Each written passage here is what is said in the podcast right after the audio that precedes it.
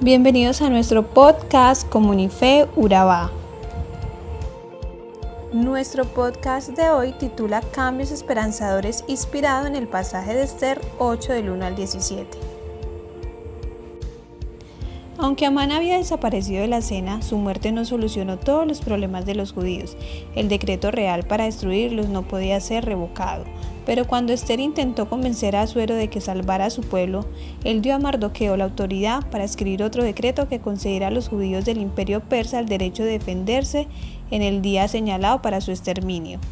Este decreto fue llevado a través del mismo sistema de correo y así mismo los judíos tuvieron nueve meses para preparar la defensa de sus familias y de sus propiedades. Observe cómo Dios revirtió por completo las circunstancias. Mardoqueo tenía el anillo del sello real y la posición de poder que Amán había tenido, y la conspiración de Amán para confiscar las propiedades de los judíos terminó en la pérdida de sus propios bienes que fueron dados a la reina judía Esther. La mano de Dios fue tan evidente en todos esos acontecimientos. Básicamente lo que el pasaje de Esther 8 del 1 al 17 nos quiere enseñar es lo siguiente. Y es que muchas de las cosas que nos tienen que pasar ya no se pueden cambiar. Muchas de las cosas que tenemos que vivir no van a cambiar. Lo que tiene que cambiar es nuestra actitud frente a dichas situaciones. La orden y el decreto no se podían modificar.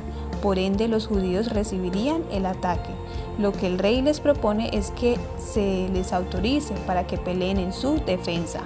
Vemos entonces cómo una acción no se puede evitar, pero sí se puede neutralizar con otra reacción. La orden del rey no se podía quitar, pero sí la actitud de los judíos no solo les salvó la vida, sino que también los hizo hombres de respeto.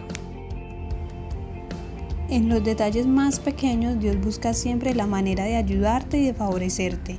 Quizás te quejas si es porque no conoces la verdad. Tú dices que las circunstancias te son contrarias, pero Dios las está usando para beneficiarte. Él algo está haciendo a tu favor.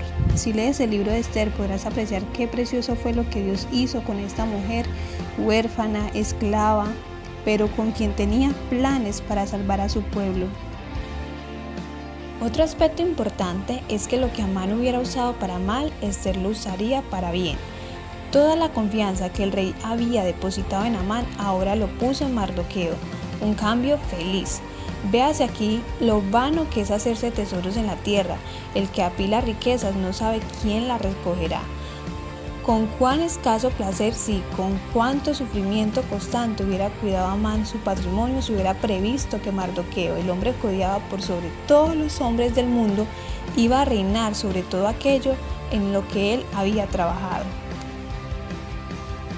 Otro aspecto es que la gratitud es el signo de un corazón verdadero. Algunos olvidan fácilmente los beneficios recibidos. Un cambio de posición o un lazo de tiempo a menudo hará que el recuerdo de favores pasados se desvanezca. Pero Esther nunca olvidó lo que se debía a Mardoqueo y ahora le dijo al rey lo que él era para ella, cuánto había sido y aún era para ella. La misma simplicidad de estas palabras les da una profundidad peculiar y ternura de significado. La gratitud que la reina hacía a Mardoqueo se demostró primero al explicar su propio endeudamiento. Segundo, al describirlo como el verdadero instrumento para asegurar la exposición de Amán y la felicidad actual. Tercero, al ganar favor y promoción para él.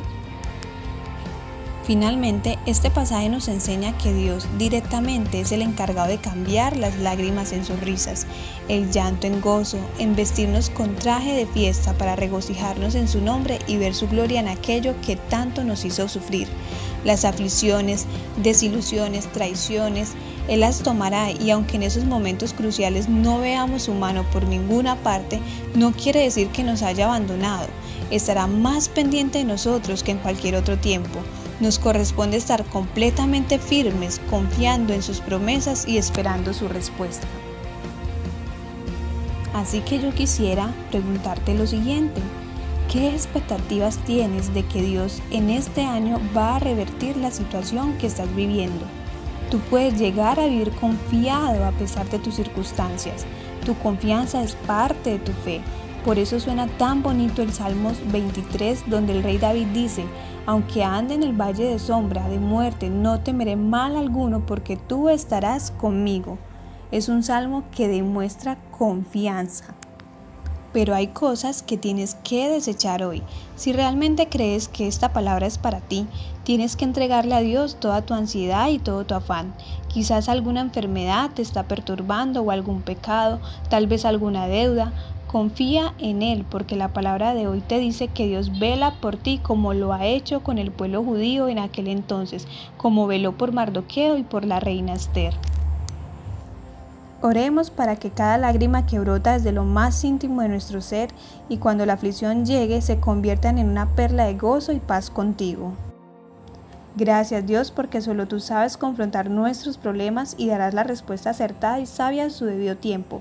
Gracias porque nos vistes con trajes de fiesta y quitas el luto de nuestros corazones.